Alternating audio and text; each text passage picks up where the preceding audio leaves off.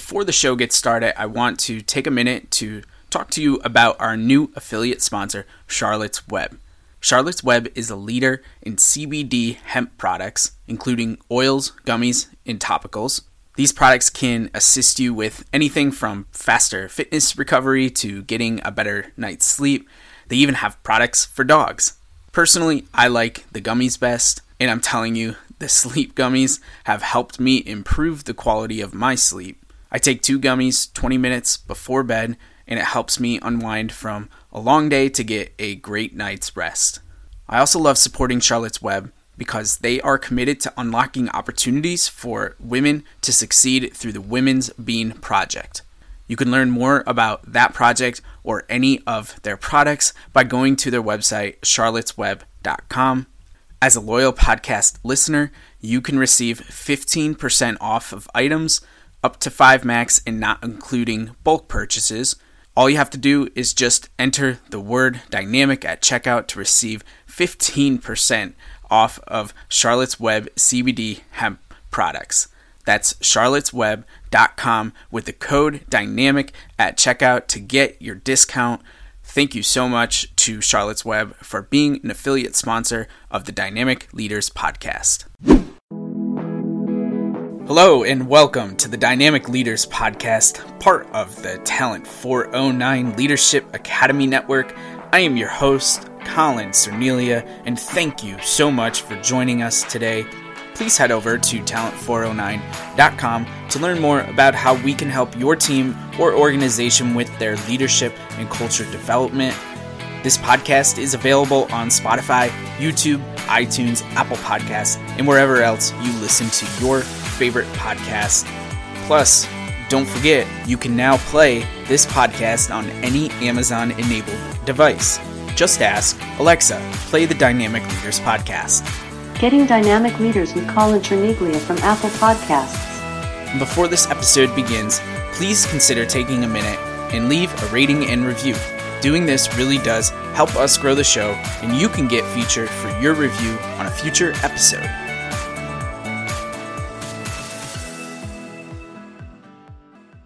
On to my featured conversation today. I am joined by Becca Greenwell.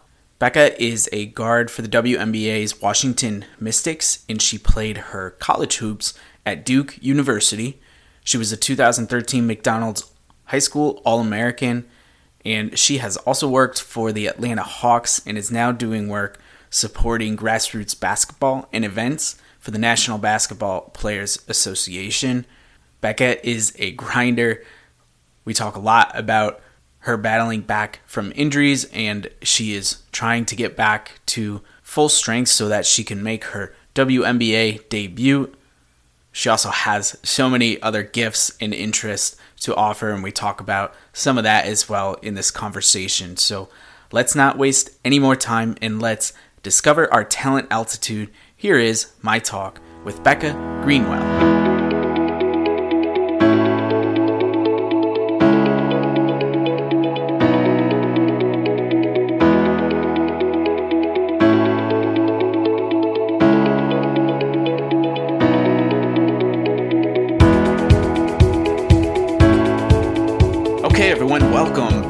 Dynamic Leaders Podcast. Today, my guest on the line with me is Rebecca Greenwell. Rebecca, thank you so much for joining the show.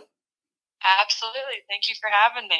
Yes, and we have a ton to talk about. I think your background is so unique and very interesting to say the very least. But before we get too far into the conversation, first, I want to give you an opportunity, as I do with all my guests, you can tell the listening audience a little bit about yourself. So please tell us, who are you? Okay, so like you said, my name is Rebecca Greenwell. I go by Becca typically. Um, I'm from Owensboro, Kentucky originally, small rural community in Kentucky. Grew up playing basketball my whole life. Was fortunate enough to get a scholarship to play at Duke University um, which was an incredible opportunity for me. I loved every minute of it. I was there for five years, redshirted my freshman year, so I was able to get a fifth year out of it and also got a graduate degree out of that. I got a master's degree at the business school. which was an amazing experience um, to cap off my career at Duke like that. On the court, we had a lot of success. We reached the Sweet 16 twice.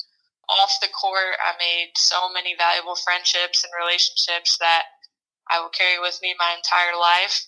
Um, so, really don't have a negative thing to say at all about my experience at Duke.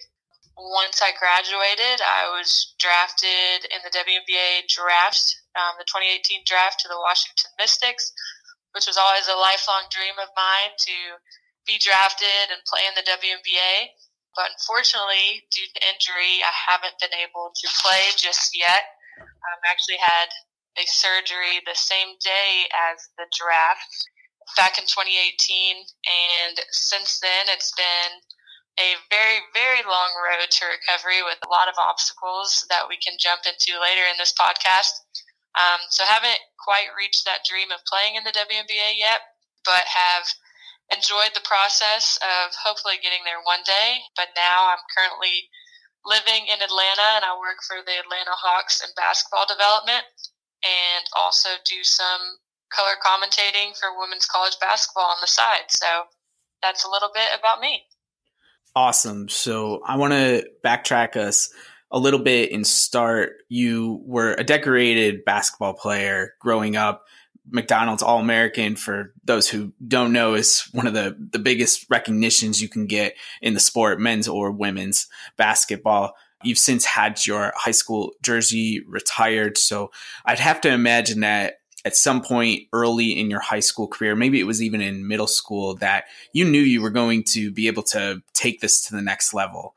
When did that whole recruitment start to get real for you? Like, when was the moment where maybe Duke stood out and was like, hey, this could be a real possibility? Right. So I was very fortunate at a young age. My parents sensed that I may have some talent.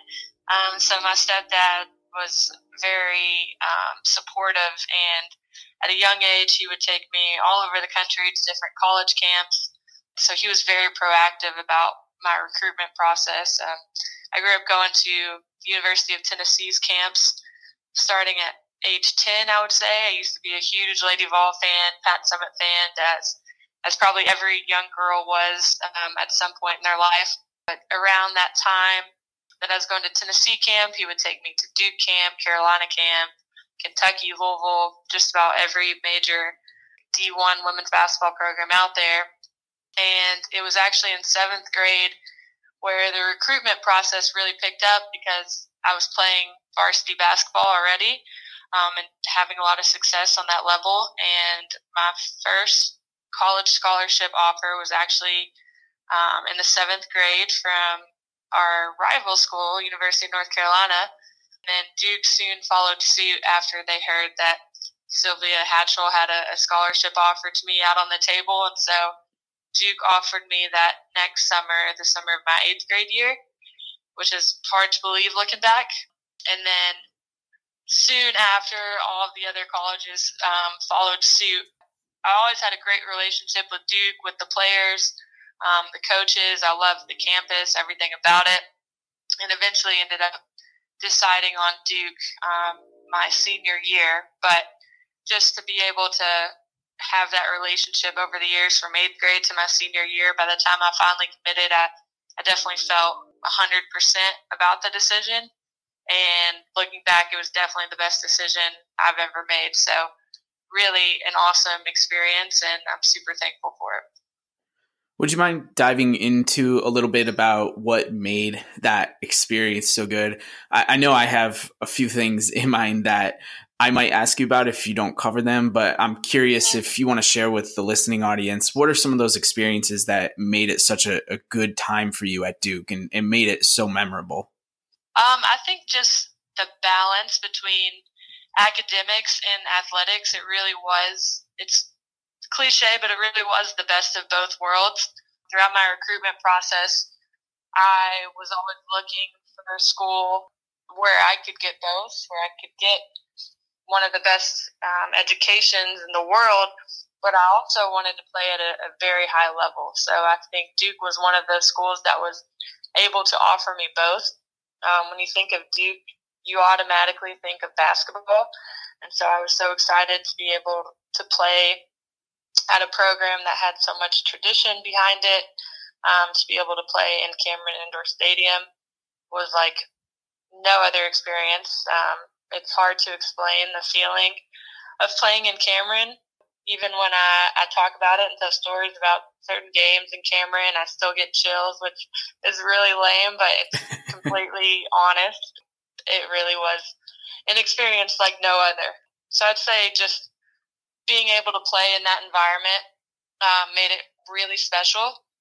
And also just the off court experience being at Duke.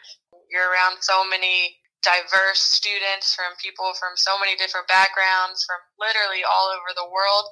I was the only person during my time at Duke, as I know, I'm sure there was some other people from Kentucky, but I never met anyone else from Kentucky which was crazy to me. Um, so I thought it it was a great experience to go outside of my comfort zone and to kind of just be thrown into a situation and have to figure it out. It really made me uh, more mature and able to grow, and I think that's helped me tremendously. Just being able to interact with different types of people and just have to figure things out. So I think small things like that made it a great experience, and, and most importantly, just the relationships I built throughout the whole experience. I'm still super close with my teammates.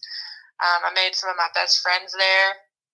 I absolutely love going back. I was just in Clemson actually this weekend watching the women play at Clemson, which was only a couple hours away. So any opportunity I get to be around Duke or be involved with Duke, I'm always the first one to hop on it because I absolutely love my experience. Now, you mentioned that obviously when people hear Duke University, a lot of times they think about basketball and it's a huge basketball school. I'm wondering what the influence was like on the women's side coming from Coach K, somebody who is revered on the men's side. Was there a lot of influence that carried over onto your team?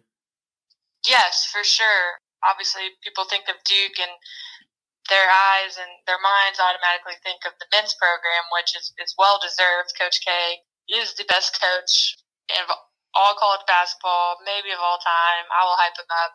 But they definitely carried the standard and just being a part of the program overall, it was our obligation to also uphold that standard. So you know, everything that they did, we would try to mirror it naturally. But he, he definitely had a huge influence on our program and just the university overall. I mean, there's kids who went to Duke obviously because of academics, but also because of the basketball program. You know, they want to be able to be in the stands and root for one of the best teams in all of college basketball. So I thought it was great to be able to share a university with him. We shared the facilities, Cameron, everything, and so I, I saw him pretty frequently during my time at Duke and was able to grow a little relationship with him. I would say he he definitely. Um, I have I've had many conversations with him, and he's been super supportive of my career, and he's been able to offer me some great advice throughout the years. So to be able to have someone like that to watch and learn from on a, a daily basis was just an amazing opportunity. How about some of the differentiators besides the obvious fact that there's a women's team and a men's team? What were some of the main, main differences that your program had that maybe the men's team didn't necessarily influence, especially coming from somebody like Coach K? I mean, every team is different, obviously, so you can't really compare our programs besides the the name that was on the front, but um, we all had we each had our different dynamics. I think for our team, we were extremely close on the court and off the court, which made our team really special. Um, and I think that just stemmed from our program and the leadership we had um, within our program. I have to credit our seniors every year, especially my freshman year. We had a great group of seniors that were one of the reasons I even committed to Duke. Just the family like atmosphere they were able to build and to be able to see their leadership style. I tried um, to mirror that by the time I was a junior and senior, and just to be able to cultivate a culture where you know you're battling with each other on the court, but you're also best friends off the court, and I think that is a direct um, correlation of success on the court is how good of your how great your relationships off the court, and that's something I'm really proud of and can confidently say about our team is that we meshed extremely well off the court. We enjoyed being around being around each other at all times, and it really helps in crunch time, late game situations. We have that trust, and it ultimately led to our success um, down the road in as much detail as you're able to give, can you break down that culture and leadership perspective you just described where you're able to battle on the court but be best friends off of it? Like, how do we get to that point as a team? I think it's just small steps and daily habits. You know, you have to bring it every day to be able to build trust. You can't just earn trust in a day.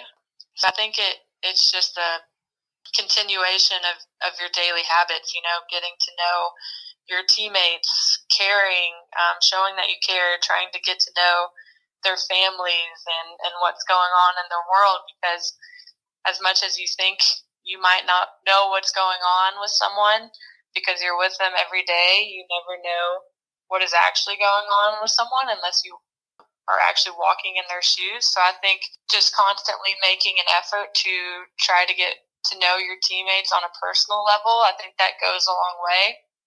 And also just being consistent in your daily habits, you know, really following through on the things you say.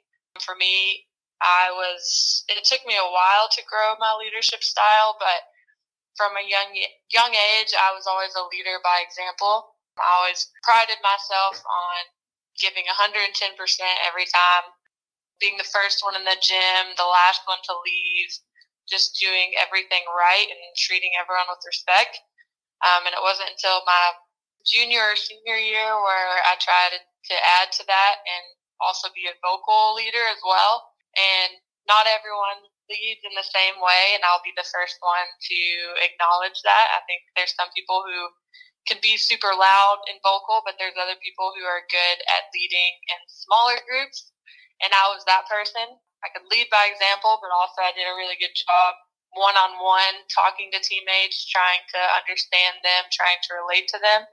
So I think it's just a matter of figuring out what your leadership style is and trying to find a way to be most effective how do you as as a leader i'm glad you brought this up. So there's obviously a part I, I, think most people let me start by saying this. I think most people are very similar to you. They are very comfortable leading one way but not the other. And if you have to break it down in a very simplistic way there's two types of leading right? There's lead by example and then there's the vocal leaders. Mm-hmm. how do you as a leader keep going and keep building on an attribute that doesn't come as naturally to you because I'd have to imagine even if you start to do it like you start to be a little bit more vocal in your case that it's still difficult at times and that you still may right. question yourself at times. So how do you keep pushing through that? Yeah. So I think it's helpful to have mentors and to have people above you that can hold you accountable um, on your leadership style. And for me, that was my head coach. Um, starting my freshman year, she would always, always be on me to speak up, to hold others accountable, to, um, you know, talk in the huddle, tell people what they need to do. And that was always extremely hard for me because naturally I'm more reserved and timid. And my freshman year, I was absolutely timid, so shy, didn't want to talk at all. Just was a flat out hustler. Um, but the more she was on me, the more I just made an effort to attempt um, to be a vocal leader. And it, you know, it took time, but I think with anything, the more reps you do, the more experience you get, the better you become at it. And it's really just a matter of stepping outside of your comfort zone. And I mean, I remember specific examples trying to speak up and it being an epic failure. But you know, the more I did it, the more comfortable I became at it. And, you know, over time, I had built up enough equity that my teammates respected me. And when I said something, you know, they paid attention because they knew what I put into the program, what I put into the team. And naturally, I just earned respect over time. And then it just came down to a matter of, of speaking up. And I think with when you're trying to build that leader, um, leadership style, and you're trying to become more of a vocal leader, I think it's also important to remember just if you're trying to grow one area of leadership, don't lack on your other areas because they definitely go hand in hand. Yes, thank you so much for expanding on that. And I think it's really important to highlight, similar to the last point that you just made, that a lot of times in leadership roles, you do need to be a chameleon, so to speak. Like you need to be able to connect with one person who reacts in one way to that leadership mm-hmm. style, but another person who reacts in a completely different way. And right. most of us don't have the financial resources to surround ourselves with people who can supplement the type of leadership that maybe we lack. So right. I, I just want to commend you on having the awareness to work on areas where you have shortcomings and just acknowledge the fact that you want to get better and, and you can be better. And I think that's something that's really important for anyone who's in a leadership role or aspires to be a leader, just to remember those points.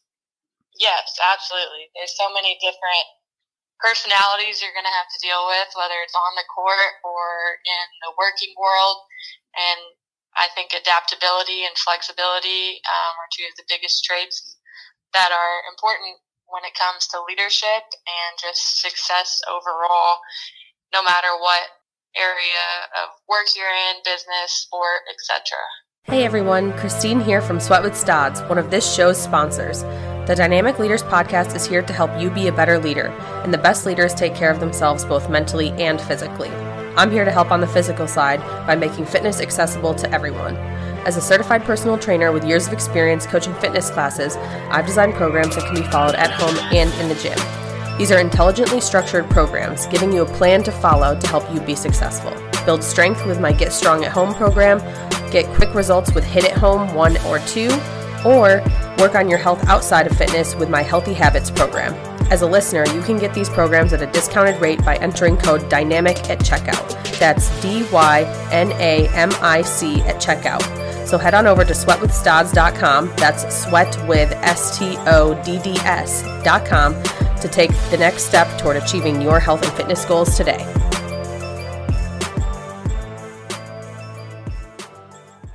All right, I'm going to read off a quote that I read about you, and I want you to tell me what comes to mind when you hear this quote.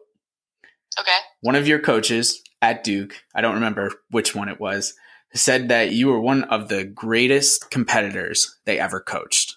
What does that mean to you?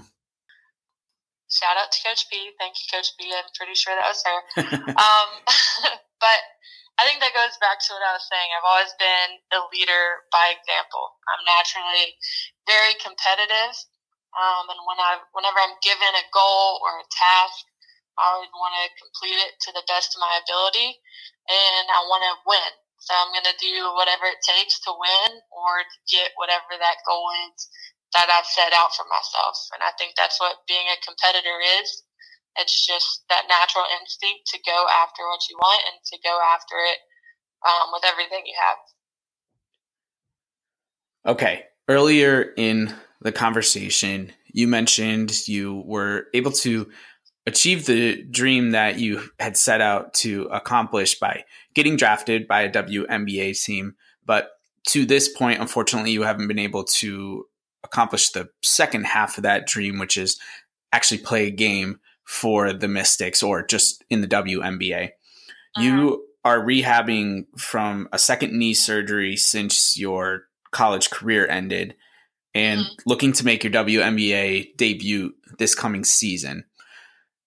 Could you walk us through what it's been like since you finished up at Duke to this point, and just talk about maybe some of the adversity that you have you've had to overcome, like how you were able to overcome it? Because I, I just think it's remarkable that you're having a second knee surgery, a major knee surgery at that, and you still want to do this. Like you still have this drive to put yourself out there, both physically and mentally.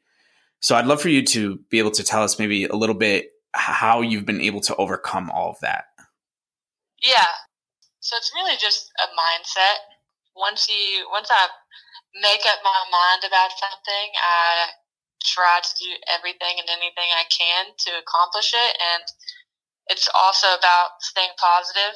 Um, whenever adversity is thrown at you, something negative is thrown at you, you can handle it anyway based on how you approach it, your perspective on things, and your mindset. And that's been the biggest help for me throughout my life and throughout my career, and especially when dealing with adversity.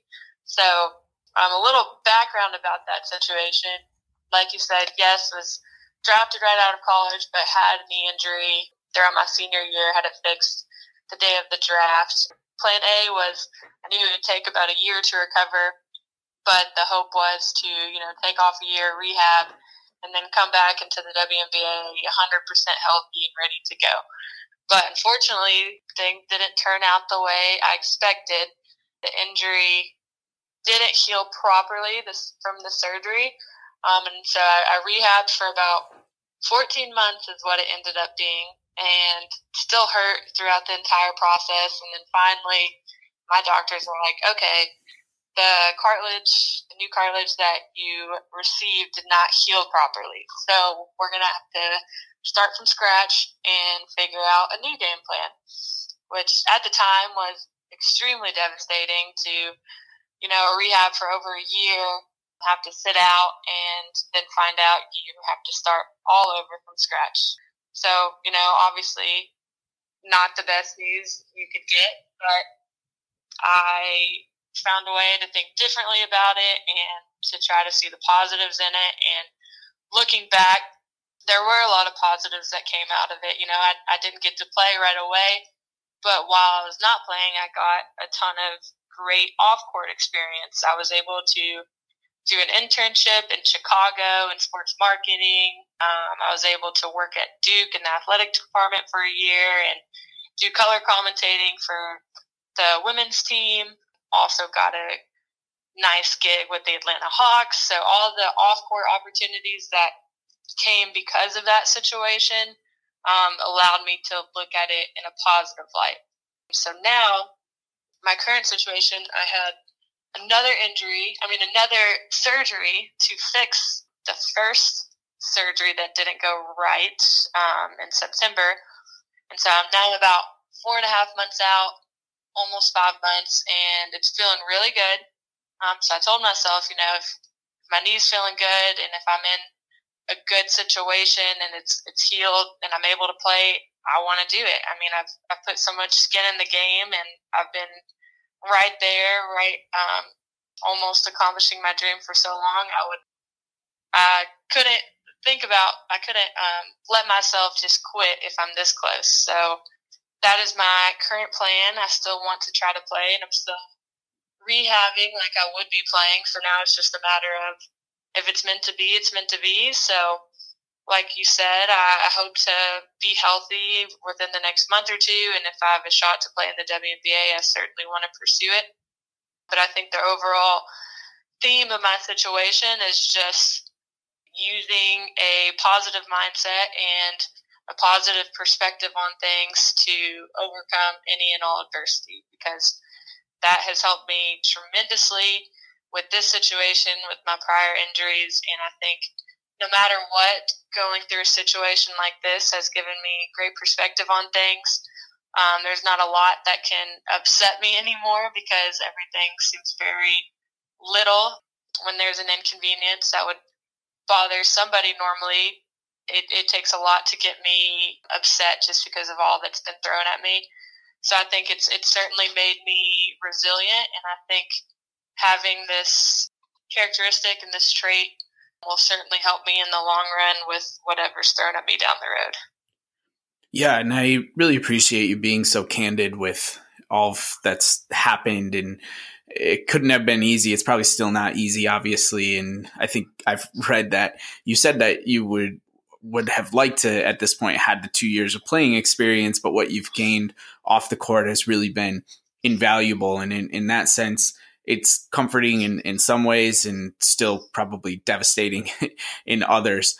What Right. what I'm curious about so a lot of us just I want to say the general population we are doing a fair amount of juggling a career, a family, fitness, whatever it is. Your juggling includes being able to get to an elite level. How are you able to keep that balance like do your work with the Hawks but also do your rehab to get back to playing at a high level that you were known for so that you could potentially play at one of the, the highest levels, well, the highest level in America for basketball? It's not easy. It's it's extremely hard. Um, it takes a lot of sacrifices. Luckily, the Hawks are understanding and let me work part time, which helps a lot. So it, it's really about time management and staying consistent with things. I have a strict schedule and I, I stick to the schedule, and it's hard to be motivated sometimes and to hold myself accountable because I'm not in that team environment on the court like I was at Duke. So sometimes it, it takes a little bit of extra motivation, um, and I just try to remember what the what the goal is and what I'm trying to accomplish. But the main skill it takes is just time management. So I'll work out. My typical daily schedule is I'll work out in the mornings around 6 a.m. Do my rehab, lift, cardio, etc. from six to like eight or so, eight or eight thirty, usually eight, and then I'll I'll go into work from nine to three or four most days, and some days I'll do two a days. So in the afternoon after work, I'll go get some shots up, maybe get some more cardio in, yoga, etc. And then I'll have PT at Emory physical therapy twice a week. So it's really just about holding myself accountable, trying to stick to a schedule, and just remembering the why of everything I'm doing. I don't normally ask these specific type of fitness questions, but since you are in the midst of a recovery and trying to get back to an elite level, I think it's appropriate, at least for our conversation. I'm curious if you could just share maybe one or two big points of emphasis that you've learned from the physical fitness standpoint that you didn't necessarily know about before you had gotten injured? Like, have there been lessons about how you take care of yourself or even how you train that you've had to alter? Yeah, um, for sure. So, my injury is very specific. I don't have to go into all the details, but basically, my injury is a, a really tough one to overcome. It's a cartilage injury. So it's it's honestly worse. It's worse than an ACL. ACLs are nothing. I've had ACLs your ligament's torn, they fix it, you rehab, you're good. But with cartilage, you really have to be careful because there's no blood supply around the cartilage. So if it's injured, it, it's hard to heal. It takes a lot of time. So it's really just about being careful, knowing what my limits are. Because of my injury, I'm never going to be able to train the same. I have to train differently. So when I was younger and injury free, you know, I could run 10 miles on the treadmill and be completely fine, or I could go work out for three hours and have no issues. But now with my injury, it's about training smart, not long. So there's certain things that I'll avoid, there's certain things I'll do more of, and it's really just about knowing my body and knowing my limits and having to know how to get the most out of my body with my limitations that's a super vague answer, but that's the best way I can think to explain it. But I guess um, two other more simple answers to that are diet has been a big emphasis for me.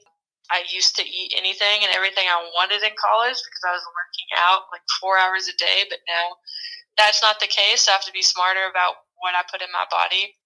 And the other thing is just strength. Um, I really value lower body strength because with any knee injury, the stronger you get your muscles around it, the better the knee is going to be. So I've put a huge emphasis on lower body strength, and that's something I'll go after and attack every day because I know that's the most important emphasis for me right now if I want to get back to playing. Very cool. Thank you for sharing that. Now, I'll admit I'm not 100% familiar with all the technical intricacies yeah. of the WNBA and how contracts work. So, you are drafted by the Mystics and you've yet to play a game. Are you still under contract with them? Are you a free agent? How does that work? They have my rights, which all that essentially means is that I have a spot in training camp. Okay. So they had my rights right out of college. They held them for a year. Was injured, um, and then they retained them. So essentially, same thing. I just have a spot in training camp this spring. Yeah, that's pretty much it. Okay, so that helps give me and the listeners some context into everything. It actually reminds me of the reserve clause that Major League Baseball used to have back in the day. But anyway, you have a roster spot that you can earn as a, a full time, like permanent playing spot. I think is is what you're saying, correct? Correct. Yes, I'll just have to make it through training camp, and then it's it's, it's essentially a tryout. Training camp is just a tryout, and I have a spot in there, and I have to earn my spot. Okay, cool. So the reason that I'm trying to understand this a little bit more is because and for those who don't know, the Mystics just wrapped up last season winning the championship in the WNBA. And from what I know, for the most part, are bringing back most of the pieces from that championship run. So I'm curious from your perspective, knowing that and knowing that you're already facing somewhat of an uphill battle with your injury, how, how do you, on top of all that, factor that part of it in to say that, hey, I need to earn this roster spot in order to play for the defending champs so that I could have an opportunity to help them maybe win back to back titles? Yeah, I mean, it, it's a huge um, obstacle to face, but I'm not going to put any pressure on myself. I mean, I'm just going to go and do my best. And, you know, best case scenario, I make the team. I think I could offer value just knowing I'm a shooter. I think any shooter can hold a valuable valuable position on any team, even if it's the defending WNBA champions. And you know, worst case scenario, they cut me, but there's 11 other teams, so maybe someone else needs a shooter. So, you know, I'm not putting any pressure on myself, and I'm just going to go into it with a positive mindset because that's that's worked well for me in the past with other tough obstacles I've faced. I love that answer so much, not putting unnecessary pressure on yourself, right? Like you know what you're up against, you know maybe what the odds are of everything going according to plan, but your perspective based on what you've learned through your injury. So not only like you mentioned are there 11 other teams that might be interested in you, but you've also already now established a brand in, in confidence outside of basketball off the court that you can also fall back on if that's something that you choose to do. So it's almost like to me that you're in a win-win situation.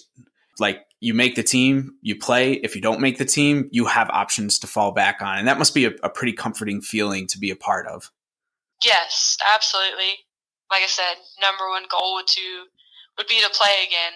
But I've learned things don't always go to go to the way you plan. And like you said, I think I've put myself in a position to succeed off the court as well. So if that's ultimately ends up being my option, then I'm not upset about it at all. There's definitely ways to be fulfilled off the court as well, and I've experienced that these past almost two years as I've dealt with this injury. So I'm not worried with whatever happens. I'm just going to put my best foot forward and take it one day at a time and see what happens. That's such excellent perspective for any young listeners. Just be a well-rounded person and you you will always find opportunities, but it's it's the it's the folks who try to be a little too let's say specialist with what they do that sometimes mm-hmm. run into that roadblock and then they run into that identity crisis and, and i think you're way ahead of where most people your age are. So again, I, I commend you on that. And just to, to wrap up this part of the conversation, regardless of what happens here over the course of the next couple months, couple years with basketball, there's going to come a time where whether it's due to injury or whether it's due to the fact that you just don't want to play anymore, that you're going to move on from your competitive career. What are some things that you want to do and accomplish post basketball when it when it gets to that point? Do you have ideas lined up or do you want to get into coaching? What what does that look like? So I've fortunately been able to experience a lot of different career paths within the past two years within the sports industry. Um, I think I definitely want to stay in the sports business industry just so I'm around the game I love and I've learned that there's many different avenues you can take within it. In the past two years, I've had experience in sports marketing, broadcasting. I do personal training and group basketball skills training. Now, my current role with the Hawks, I get to do a little bit of everything. It's mainly events is is probably the best way to describe it. So there's a lot of different avenues you can take within sports. I think I love all of them, and I don't like to specialize in anything because I have many different interests, but I, I really like my current role with the Hawks because it allows me to explore many different areas. Um, we do we work in basketball development, so we run all of our youth basketball initiatives and coaches resources, youth coaches resources. So what that means is we do our camps, clinics, tournaments, coaches clinics, corporate sponsorship events, you name it.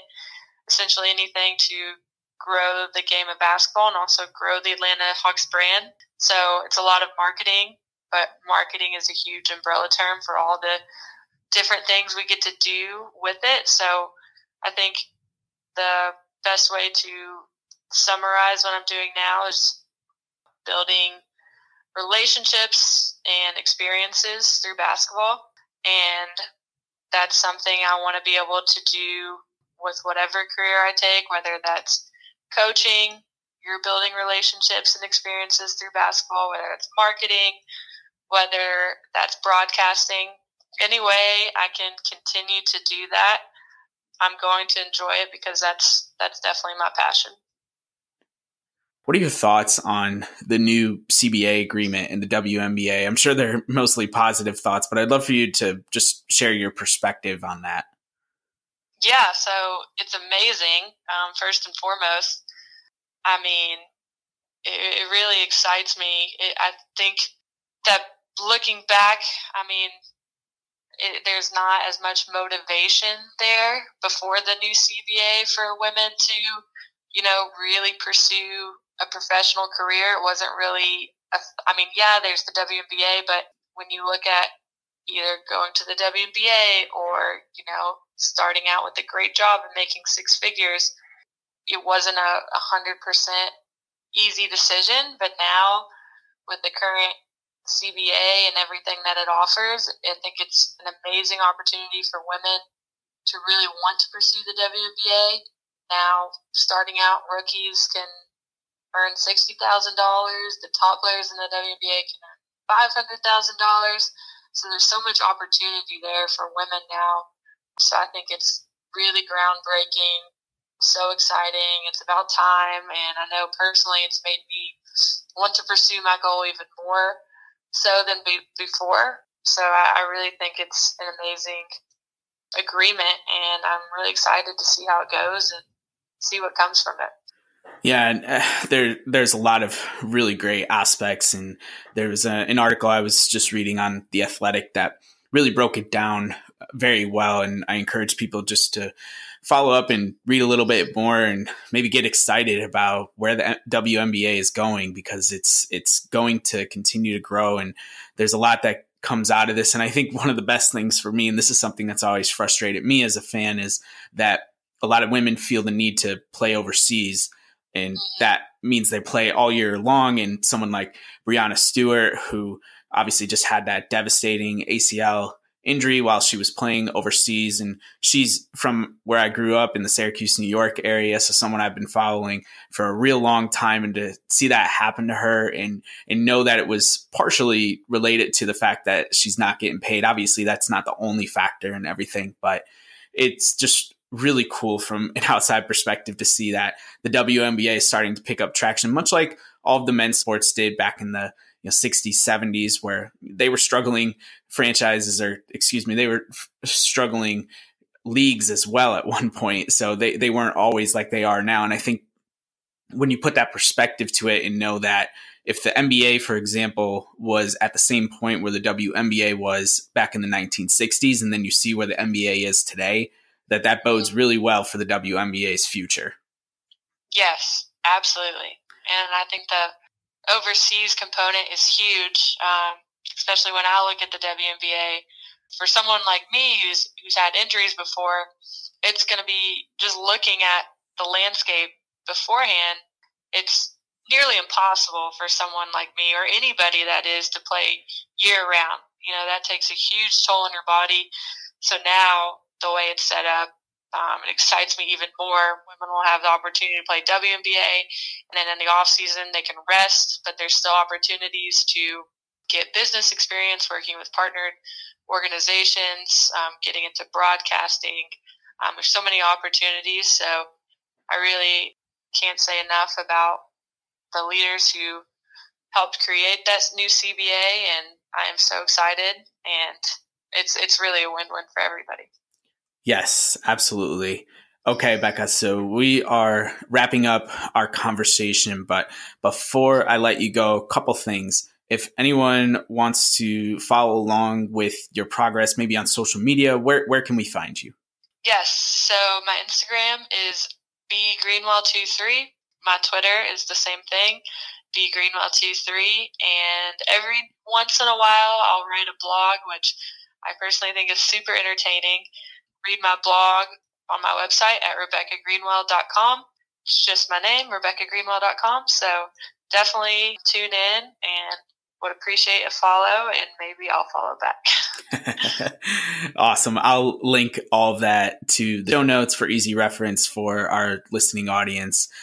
We have talked a lot about your leadership development and just the adversity that you've overcome and you've displayed so many of the elements of what we call dynamic leadership and the show is called dynamic leaders and i always like to give my guest an opportunity to shout out someone who has showcased leadership qualities in their life do you have somebody that you want to give a quick shout out to today yeah i'll give a quick shout out to my old teammate kyra lambert she has faced probably just as much adversity, maybe more than me. But she is someone who I think has shown exceptional dynamic leader leadership with everything she's been dealt with. She was out for almost three years at Duke, and she's now in her senior year back playing again. So that's been huge motivation for me to see the way she's overcome her injury and the positive attitude she's thrown she's shown throughout the whole process and to see her now having success on the court again has been super inspirational for me. So shout out to Kyra.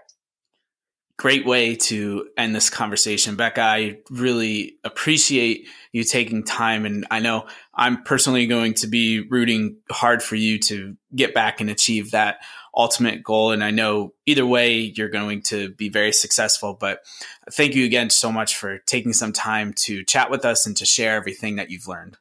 Thank you so much. I appreciate it.